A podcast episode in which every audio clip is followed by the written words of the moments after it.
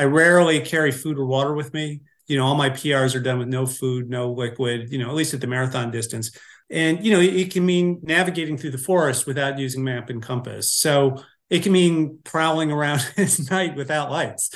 So it's ways just to tap into, you know, the your original human capabilities uh, because it just helps you understand who you are and what you're capable of. And and and I feel the risk in the modern world we have so much technology that we um, you sometimes end up in this place where you're sort of coddled. And I, I, don't know that that's a great strategy. It never seemed like one to me. Hello, and welcome to Running Tales. I'm Craig Lewis, and this is the podcast where we explore the extraordinary stories of everyday runners. This week's guest is Ken Posner, an ultra runner who has completed more than 100 ultras and marathons, including the Badwater Double, a grueling 292 mile race through Death Valley. As if that wasn't enough, Ken does a lot of his running barefoot. He's a self proclaimed minimalist who eschews many of the modern comforts when running. Ken is also the race director of the Shawangunk Ridge Trail Ultra, a 70 mile route that traverses the length of the mountain range it is named after. Running from High Point State Park in New Jersey to Rosendale, New York, the SRT passes through rolling hills, wetlands, and the mountains themselves. When I spoke to Ken back at the start of January, I started our chat by asking him to tell me all about that race. We call it the SRT for short. The race takes place uh, in September. This year it'll be September 8th and 9th. It's a little bit different from your typical trail race. Uh, and there are three uh, distances half marathon, 30 mile, and a full 70 mile. They're all point to point on top of this gorgeous uh, ridge in the Hudson Valley. So, with spectacular 100 mile views and very, very, very rare, you know, pitch pine barren ecosystems and waterfalls and shiny white cliffs. But what's a little bit different about these this race is it's a so-called unsupported format. So we have checkpoints. We take safety very carefully. We've never lost anybody, but we don't provide any aid. So you got to bring your own food. You got to bring a water filter uh, to get water from the streams. And then secondly, uh, we don't mark the course. Now the course does have blazes, but it's a little bit, you know, it changes from one trail, one color to the next. We give people an app on their phone so they can follow where they're going. So it's not an orienteering course, but you got to pay attention. yeah. So the race requires a little bit extra mindfulness, and the fastest person doesn't always win it. It's the person who's fast and can keep their their act together as they supply themselves with food and water, and just make sure they stay focused on where they are as they're moving through the uh, through the forest. What are the weather conditions like during that that time of year? Oh gosh, it's beautiful. So September is the tail end of um, of summer. So you know it's uh, it's cool in the evenings, maybe 50 degrees, uh, which is uh, that maybe I don't know 10 or 15 centi- uh, Celsius. And then during the day, it could be a little bit warm, maybe in the 70s, sometimes in the 80s. So it's really a beautiful time of year. Uh, is, is this an event that you've taken part or take part in in yourself? Is that what prompted you to get involved and start this this formally? Yeah, well, I I ran the I think I was probably the first person to through run the the SRT, the Shawangunk Ridge Trail, which I did in oh gosh, 2014. And I had so much fun. I thought it was such a special experience that I created the race with a friend, uh, Todd Jennings. We created the race in, and I think we started it in 2015. And I'm assuming that the the kind of runners you you attract to this are going to be the I hesitate to use the word elite, but the, the people who are running regular ultras uh, and very very long distances. You're not you're not likely just to um, uh, rock up and, and do this with with very little running experience. You know, it's interesting, Craig. We we attract a wide range of folks from you know elite to people who are literally just getting into running. One thing about the participants there i would say that they, they embody the spirit of self-reliance. That's part of what we're trying to promote. There's nothing wrong with a conventional race you know which is marked and has wonderful food at the aid stations that's all great but this is a race that promotes self-reliance and the ability to manage yourself along the course. And you know those are the kinds of values that you obviously want to have if you're out on your own in the wilderness or fast packing or what you know trying to set a fastest known time uh, on an important trail so we tend to uh, attract people who are very well prepared and so in the half mile uh, sorry the half marathon and the 30 mile race which we have very generous time limits uh, close to 100% of the people complete the race Now, the 70 mile is a difficult distance. So typically it's around 50% completion. Yeah. So that's a, that's a difficult distance for sure. Mm, but you're, you're not necessarily setting out, like, for example, say with the Barkley Marathons or something like that, to create something which is impossible for people to complete. No, no this is not a Barkleys. yeah. And what sort of times do people uh, get through to, to to win the race to to, to finish uh-huh. it? Well, for the 70 miler, when I ran it in back in the day, I finished in just under 24 hours and I was pretty pleased with myself. But today we've got people who are just tearing up the, the course in like 16 hours. So 16 hours, these are fit, you know, ultra runners uh, for sure. Uh, but still, it's, you know, it's a rocky course in places.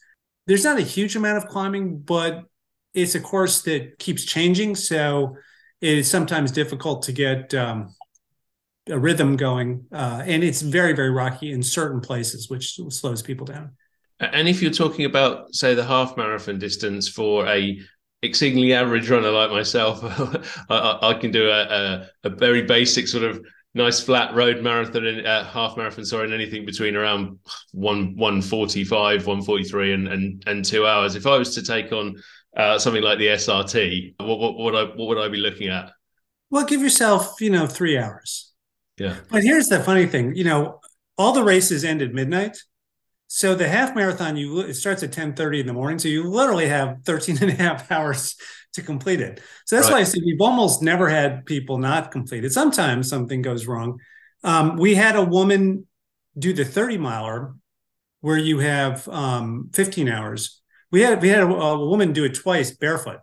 Right. Now, wow. took her on the 30 miler, took her like around 12 hours or so. So, um, but you know, so you can do it. well, to, uh, yeah. By the way, we give a, a special award, a little barefoot pin, and that's for people who go barefoot or in sandals or in Vibram five fingers, you know, super minimalist uh, type footwear, just for the fun of it. Well, that brings us perhaps quite nicely onto your own story, actually, because if people find you on Twitter, you're there as as Barefoot Ken. Uh, does that right. mean you're running every race barefoot, or is it just uh, uh, every now and again, or what's the what's the sort of thinking behind it and the rationale? So for 2022, when I tabulated all the numbers, I was 93% uh, barefoot. And you know, sometimes in New York, the weather is just too cold, or there's too much snow or ice. So, but for the most part, 100% barefoot. And it started for me several years ago when I read, you know, Chris McDougall's book Born to Run, which won't surprise you and I said to myself, you know, barefoot could be a good idea because it'll improve my natural form and make me more resilient to injuries, right? So that was the initial idea. And then in the back of my mind, I said, you know what, Posner, you're getting a little bit old. So barefoot, you're probably going to be slower and shorter distances. And that might be, you know, at this point in your career, that might be okay.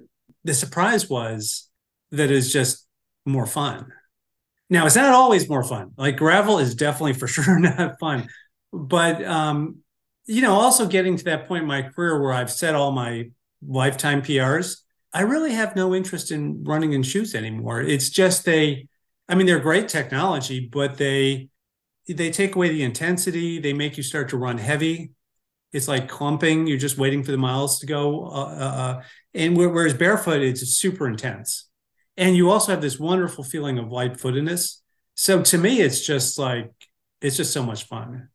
So I'm not at this point interested in going back. By the way, there's some great athletes, some great runners who do hybrid, right?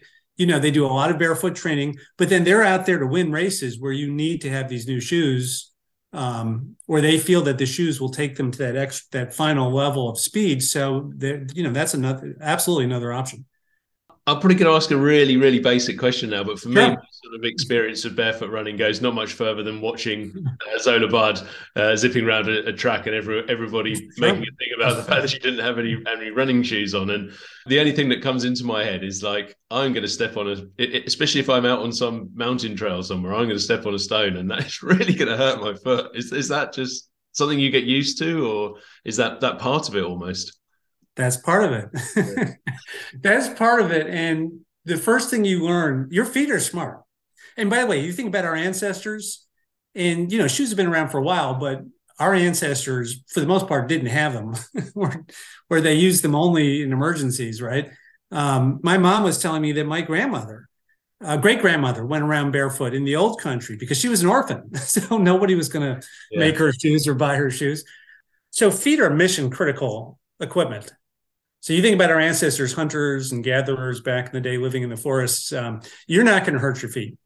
But what that means is you're going to pay attention to where you step. Yeah. So so part of the fun of barefoot, it's the original human mindfulness. And you are 100% alert and you're paying attention to everything and stumbling and just putting your foot anywhere that's not acceptable. so what'll happen is you'll go very slowly in, on difficult terrain and very carefully.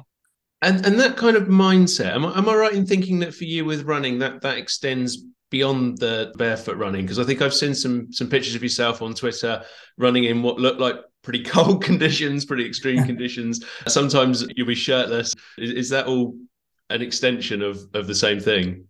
Yeah, yeah, for sure. And I, am I call myself a, a minimalist runner and, and, minimalist is just a goofy term. And you know there's a lot of ways to be minimalist and a lot of people think about it you know living more simply in a smaller house without as many luxury goods. So right now you know in the winter i, I turn the thermostat i leave the thermostat at 55 to 60 degrees right? I appreciate the warmth but i don't want to make myself dependent on technology unnecessarily right and that's how I clear out some space for me to sort of find that original uh, primal self, which has a lot of strength. And that's the, the point of minimalism is to tap into that strength. So for sure, uh, shirtless in the winter, and that's, you know, I'm sure you've heard of Wim Hof and he's promoted training in the cold. So training in the cold, training in the heat. I rarely carry food or water with me. You know, all my PRs are done with no food, no liquid, you know, at least at the marathon distance and you know it, can mean navigating through the forest without using map and compass. So it can mean prowling around at night without lights.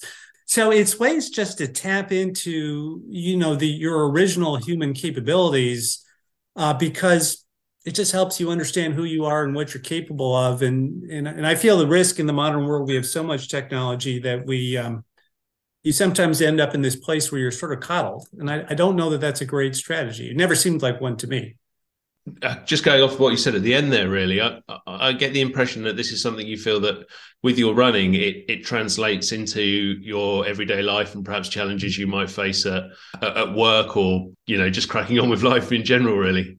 Oh, for sure. And I've, I've long thought of running um, as a form of training you, you, know, and some people are born perfect and they go on to be, you know, great superstars. The rest of us struggle along and need some help. And and I've always like the first marathon I ran, it was like I I felt, hey, this will make me a better person. So I think a lot of I think running and other disciplines are a great training just to get that self control, that ability to manage manage yourself through stressful environments.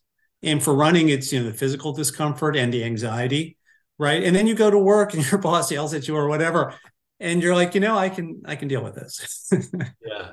And, and if people are listening to this podcast and they're thinking oh do you know what? I quite like the idea of that. Uh, I, I, I, need an extra challenge on my running. I, I want to develop a bit of uh, mindfulness a bit of resilience. How, how would they sort of start out along that journey? Because i'm assuming it's not the best thing to if you've not done it before to just uh, head out do a marathon with no support whatsoever well, it um, it depends on who you are, but I think you know, I think modern running is very sort of one dimensional, right? It's all about a speed for a certain distance, and it's on a road where all the obstacles have been cleared, and it's driven by clocks, right? And it's very egotistical in that people are competing to win. And that's all fine. I love conventional races but the point I'd make is that there's you know a thousand different directions you can go. You can go from road running to trail running, or obstacle course running, right? Mm-hmm. Um, and from running to you know hiking and exploring the forest.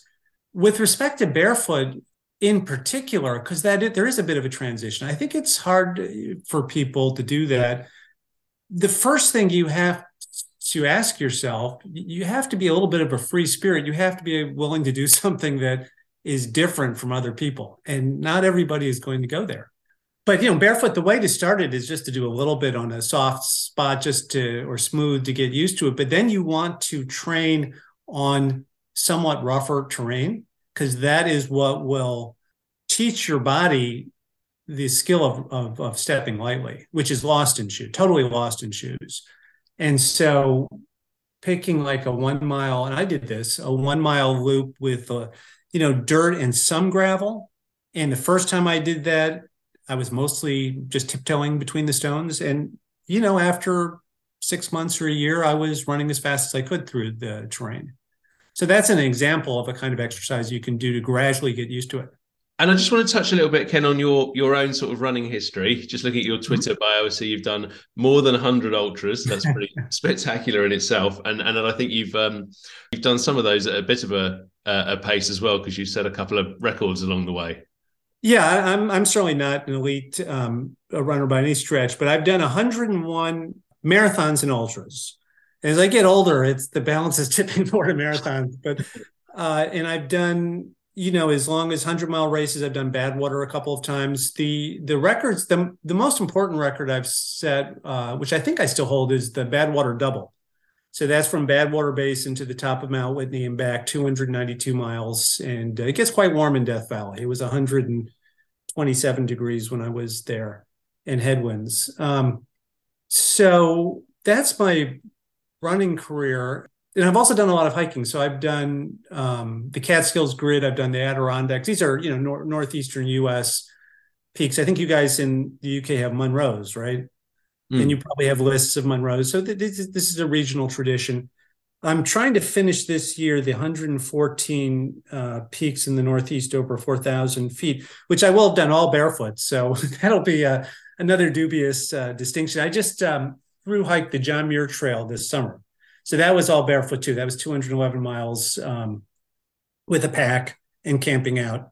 So that was a lot of fun uh, as well. But I love running. I love going fast. I'm not as fast as I used to be, but I I just love going to the track and doing uh, quarter mile splits or whatever. And a local 5K that's so much fun just to go all out yeah. and you know hang around with other runners and have a great time.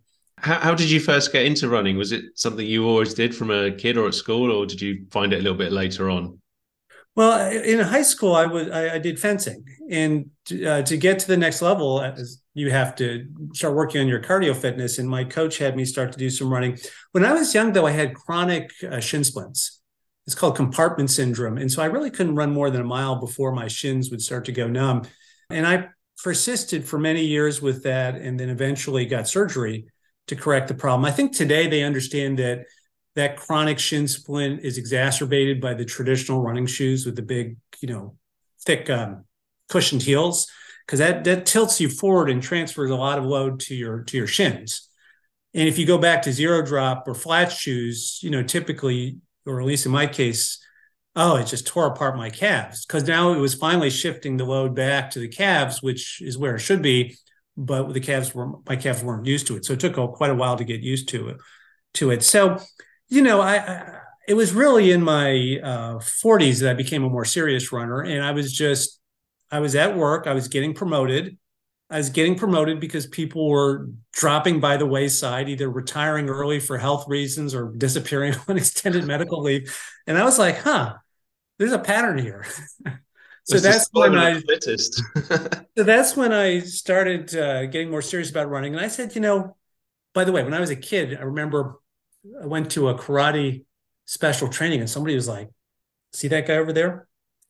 He just turned forty, and for his fortieth birthday, he ran forty miles." And we were like, "Oh my god, how can you do that?" And I, of course, forgot about that until I was 39. Yeah. and I was like, all right, I got to do that too and I didn't. It, it, took me until my 42nd birthday, but uh, that's when I discovered ultras, uh, and that's they really caught my attention and, and gave me that goal and that excitement of being outdoors. And then that's when I really started uh, cranking out the ultras. You mentioned the the joy of being out outdoors. Is that what it's really all about when it comes to the ultras, or, or perhaps that combined with that extra way of pushing yourself um, and, and seeing how much further you can go? Well, I think there are a lot of variables, Craig, but and you know, not everybody's at the same. So some people are totally happy in office buildings, shopping mall, a fancy house with the air conditioning running. I, I don't know. I mean, I've always been attracted to the outdoors, and as like I said, when I got into my 40s, I was like, you know, Ken, you, it's time to start paying attention to your health if you want to last. And then as I got into my 50s, uh, my hunger for nature just ratcheted up a whole nother level. Uh, and so now I spend a lot of time outdoors. And, you know, our ancestors evolved, we think, right? As a species, we evolved living basically naked outdoors. And that, that's where we get our natural energy from. Uh, so I, I just think there's enormous energy that comes from being outdoors. And again, maybe not everybody cares, but that's where my energy comes from. Yeah, I think it's really interesting for however many thousands upon thousands of years that that mankind has lived upon this planet that it's a it's a real dot at the end um, that we've right. sort of lived in houses and houses that are the kind of houses we've got now with electricity and lighting and, and everything that makes us so uh, so comfortable and I wouldn't want to give it up but you do sort of think yeah there's probably a lot of us uh, a lot of the back of our brain saying I want to get back out there in that part of nature that I'm so used to over my ancestry. And, and I think that you know we come hardwired to respond to triggers. That's the question, right? Um, because you you know John Muir's famous quote, "The mountains are calling, and I must go." Right. So I think a lot of us look up at, at the mountains, and there we, we we fear that we we hear this call, and it's different for different people. Some people love the desert or the grasslands. Some people are attracted to birds or flowers, uh, or the skies and clouds. But my theory is that you know mother nature gave us the strength to live outdoors basically naked for much of our development and part of that strength is the joy and the enthusiasm we feel in a natural setting i think that triggers you know these these inner strengths and so and so somebody like wim hof says you know i want to go battle the cold or somebody else says i want to go climb that mountain and a lot of us say, hey, I just want to get out there and move and run. So the question again is um, if you live in a shopping mall in urban areas, office buildings, do you get the triggers? Uh, and you know that, that I think the answer is different for different people. But I, I, I myself, I would feel that being confined to those kinds of areas would be very depressing. And, and the other thing I suppose is is that I guess that ability, that development of being able to go inside yourself and survive when you're I don't know 100 miles into that 200 mile run. Right. You're halfway up that mountain and it looks like an awful long way to go. Uh, is that something you enjoy in the moment, or is it only when you look back that you think that was great? you know, it depends. And by the way, everybody can do that. So, first of all, that's what life is. Life is overcoming challenges when you have, and when you have the right goals, and when you're tapped into the sources of strength, I mean, you can do anything the body can handle without uh, falling apart. And to me, you know, people talk about the runner's high, and it's hard for me to say in this run or this race, you know, where was the runner's high? For, for me, I've experienced the runner's high very consistently at the end of the race. yeah because it's the because you put out a huge amount of effort. By the way, when I start a race, the first half of it, I'm often in a sort of grim uh, frame of mind because I know how much effort I need to put out. And once I get to the halfway part, and it's then starting to be downhill, you know, then my enthusiasm starts to to to rise. But it's the finish line, and and you have this wonderful self affirmation. I did it and you did something that is a basic human capability which is covering distance right that's what that's what differentiated us from our cousins who stayed in the trees and didn't want to drop to the ground and go running off across the uh, the, de- the desert um, so it's that incredible relief and that the ordeal is over and the sense of satisfaction and when you run and race enough that runner's high at the end starts to become your entire life right? So to me, runner's high is your whole life because you're doing enough of this activity to create that that positive self affirmation. So, so we're talking on um, on January the second. Uh, another year of running, no doubt, ahead of you. What are your goals for for 2023, and and how are you going to seek out that runner's high again? Yeah, well, I'm already signed up for three um, marathons, and um, I'll, I'll, do probably up to ten uh, this year. So that's the running side, plus as many 5Ks and 10Ks and half marathons as I can fit into the into the schedule. one particular goal is to run the uh, Fort Worth Cowtown Marathon wearing a cow costume. right. so you know um, that will be a little bit different, but you know to me that's just having fun. Mm-hmm. At a race I've run before and enjoyed, and I like the people and the culture down there. So that's just about having fun. Um, otherwise, I've got more peaks to climb. As I mentioned, I want to do the 114 highest peaks in in the northeast of the U.S. So I've got close to 30 peaks to climb in New Hampshire, Vermont, and Maine this year if I can get out and do those. And, so that's um, those would be my main goals for uh, 2023. Hmm, and I'm noticing that those are mainly um, that they're, kind of like challenges rather than saying I want to run a marathon in two hours, three hours, four hours. You know, I want to do uh, one, two, three thousand miles in the year. It's it's about hitting the physical, the actual physical challenges rather than rather than uh, achieving a number. Yeah, I spend a lot of time. I think choosing the right goals is very important. I spend a lot of time on goals.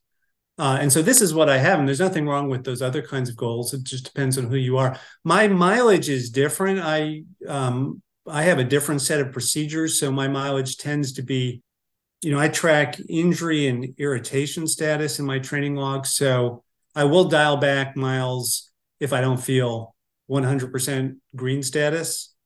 So I'm not as focused on miles. I keep track of my barefoot miles just for fun. So I'm at 10,100 now, and I'm sure I'll get to 11,000, but that's yeah. just milestones along the way. That's not per se a goal. And just finally, uh, we, we, should go back to the um, the SRT run. Um, mm-hmm. So people can get uh, involved and get themselves entered into that uh, so we can help you get as many people along as possible, I suppose. Yeah, yeah, no, we have the capacity for a, a, big crowd. It's such a beautiful part of New York State. So if you're going to be in New York in September, um, so first of all, if you're listening to this podcast as the race director, I would like to personally extend an invitation. And Craig, you're going to get uh, an email with your personal invitation. But you can go to our website, www.srtrun, com, right? And there's a lot of information there, and there's a contact us form. The contact us form goes straight to me, and I will come back to you to answer any question you have. And you know, we've been doing it. This will be our ninth year, and we get a lot of folks to write race reports. So we have a ton of information, and people have questions about the unusual format. We'll get you answers. We'll give you the right guidance, and we welcome you here. Please, please do come join us if you can. Fantastic. And and is there a, uh, a number of people you normally get, or any limit on that, or the more the merrier? The more the merrier. We're we're up around two hundred typically, plus or minus. So it's not a, a huge event, but we have room for as many people as would like to come out and do it. Well, it sounds a uh, brutal and beautiful all in one go as an event. It sounds absolutely fantastic. So uh, uh, I'd definitely encourage people to uh, to, to go and check it out and uh, and get involved if they can. Ken, thank you so much for your time today. Thank you for joining us on Running Tales. I really appreciate it. Craig, I'm delighted. Thank you so much. Have a great start to 2023. Thanks again to Ken for joining us on the Running Tales podcast. So much to take in there from the achievements that he's done to the way that he runs, and of course, the Shawangunk Trail Run as well, which sounds absolutely fantastic. I hope you enjoyed our chat as much as I did, although I am slightly worried that if I'm not careful, that I might soon be running through a American mountain range. I think it would be absolutely superb though. Just before I go, I wanted to take a moment to ask all of you, our wonderful listeners, to take some time out to give us a review or a rating wherever you listen to Running Tales. Those positive reviews really do mean that the podcast gets seen by a wider audience. The more we get, then the more people get to listen to the inspiring stories of fabulous guests like Ken. Also, if you want to see and hear more of our content, then you can find us on Twitter and Instagram at Running Tales Pod on Facebook, where our page is Running Tales, or you can check out our YouTube channel, that's at Running Tales Pod. There's also our newsletter, which you can subscribe to by visiting www.runningtales where you can find written versions of these podcasts, as well as all sorts of articles about a variety of things across the world of running and our regular newsletter updates. Thank you as ever for all of your support. I hope to see you all again next week for another Running Tales podcast.